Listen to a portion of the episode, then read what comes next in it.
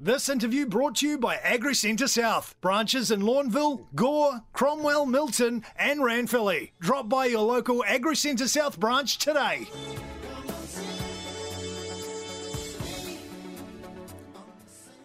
Welcome back to the muster. That song there is called Valerie by Steve Winwood. Um, it actually got sampled by a DJ called Eric Prydz a few years later, and um, this was the result.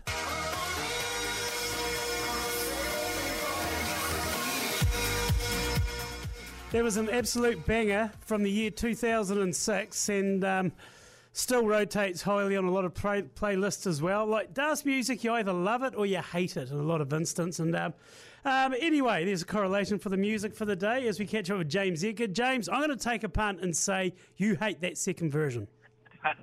no, I quite, like both. It sounds like a bullshit song, actually. I'd say you could shear or crutch a few sheep to that ear, keep the keep the blood pumping, wouldn't you? Yeah, well, the CDs I used to have in the woolshed, um, it was just Ministry of Sound collection after collection. But I'll tell you what I bought the other day. I bought um, I bought a tape for a dollar. John Cougar Mellencamp. The um, the tape was called Miami from the 1982 album, and um, the tape deck in the truck still works. I'm in Navara. Oh man, I was as chuffed as a cat with two things. Yeah, well, that's um, that's really old technology now. The world's moved on probably about five or six iterations, isn't it? well, I was trying to explain to the young fellas what a tape was. Even a CD, like, what do you do with it? I'm like, well, you play it. How do you play it? I said, how do you think you play it? They had no bloody idea. No, well, I needed um, a bit of counselling the other day because, of course, none of the new phones have even headphone jacks anymore. So use all all the fancy technology. So you've got all these old sets of headphones. Oh, they don't either, do they? For a run, yeah. You've got to go and buy some new ones with all the Bluetooth. So yeah. yeah, that's that is a very valid point you bring up there as well, and people tend to forget about that. These new phones, um, everyone does these fancy headsets. It's all Bluetooth or it's no tooth. That's dead right, and there's nothing like when you're having a phone call with someone then it chops to their truck or something, and a big cutout. You hope you're not saying anything that's too inappropriate or, or whatnot. Yeah, but you wouldn't do that though, would you? Oh no, definitely not only in person, I guess. How's everything going at my Flat anyway? Oh, not too bad. No, we're sort of sort of funny. We've just got a lot of low covers and really nice, probably good quality feed, but you just get through so much because there's just no no bulk in it. So yeah, sort of grow eating it as fast as it's still growing. I'd say it's.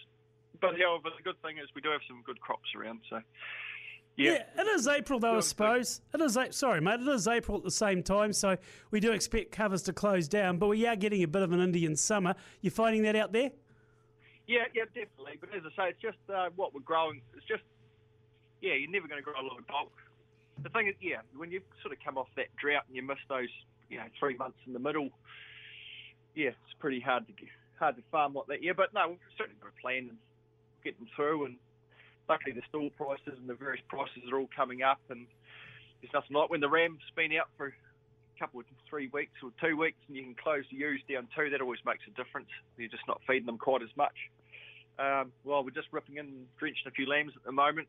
The worms are certainly coming out with the rain, so yeah, we'll get get the rest of those here done and drenching and jabbing the cattle to go into crop, and we'll start the crop at the start of May. Um, some fodder beet, so that'll take some more mouths off the off the place too. Uh, Rams, when are they out, or are they out? You may have told me this already. Yep. I can't remember. Yeah, Got a memory no, like sieve.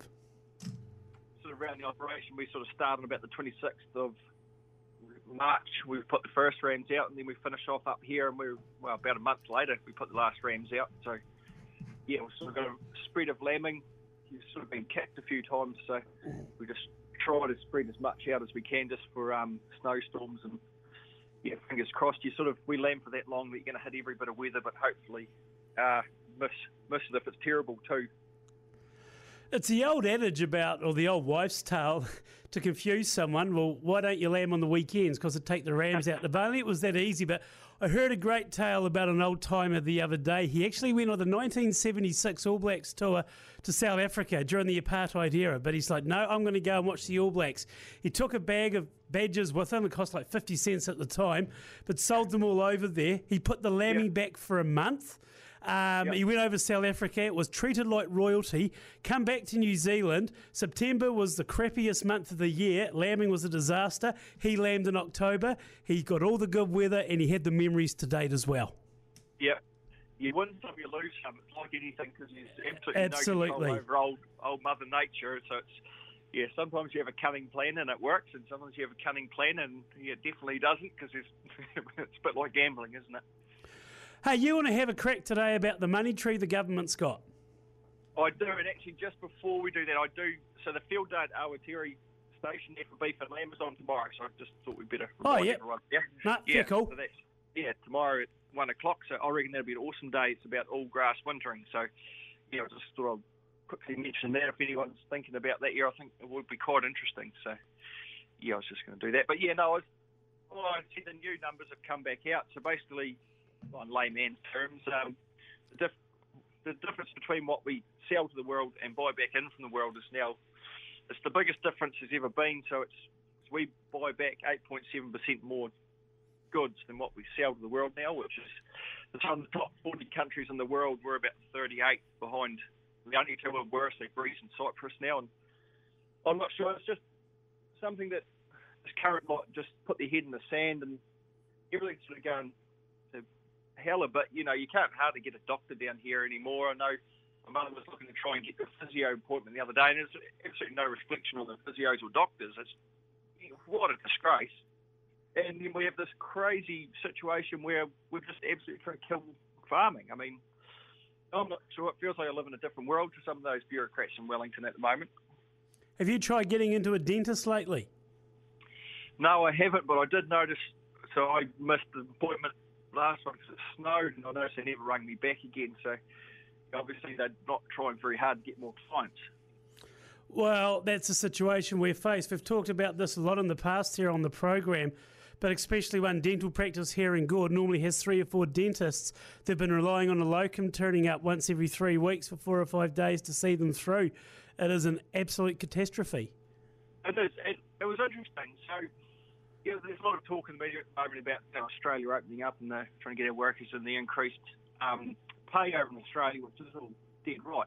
But interestingly, Andy, 10% of all the stuff they sell was actually mining, through mining. So that's coal and, you know, gold and Yeah. other they mine over there. But how crazy is that? You know, you wonder why you can't compete with them. And we've got our lot and we're going to save the absolute planet whilst ending up in about at least the second world, if not the third world, the way we're going, because it will come to a big grinding, screeching halt. Because well, it's the same as in your business. If you're just borrowing ten percent more every single year, at some stage someone comes and knocks on your door and says, uh, "She's all over. We're not giving you any more." And, and what do you do then?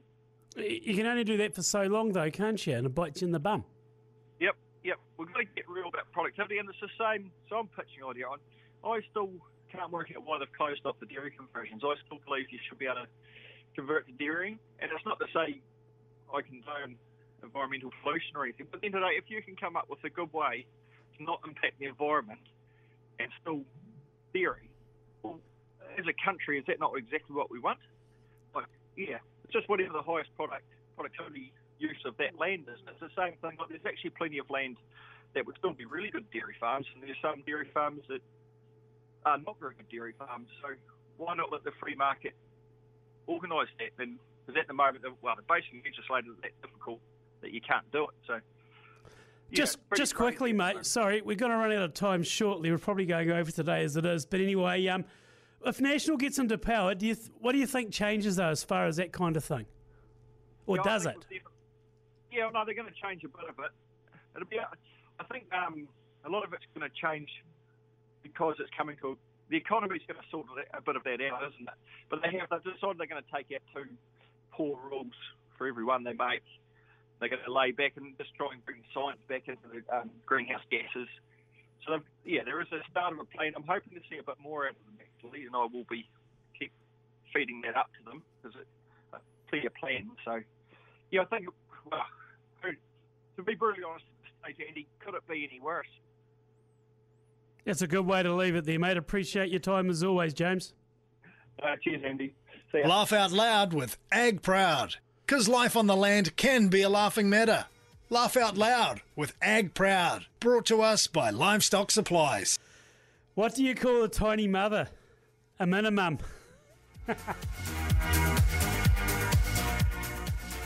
We'll leave it there for a Wednesday afternoon. Stock sales are up next out of Balclutha. My name's Andy Muir. This has been the muster on Hokonui. Thanks to Peter Genetics. A bit of Eric Prydz to see us out. See you tomorrow, 1 o'clock, Hokonui.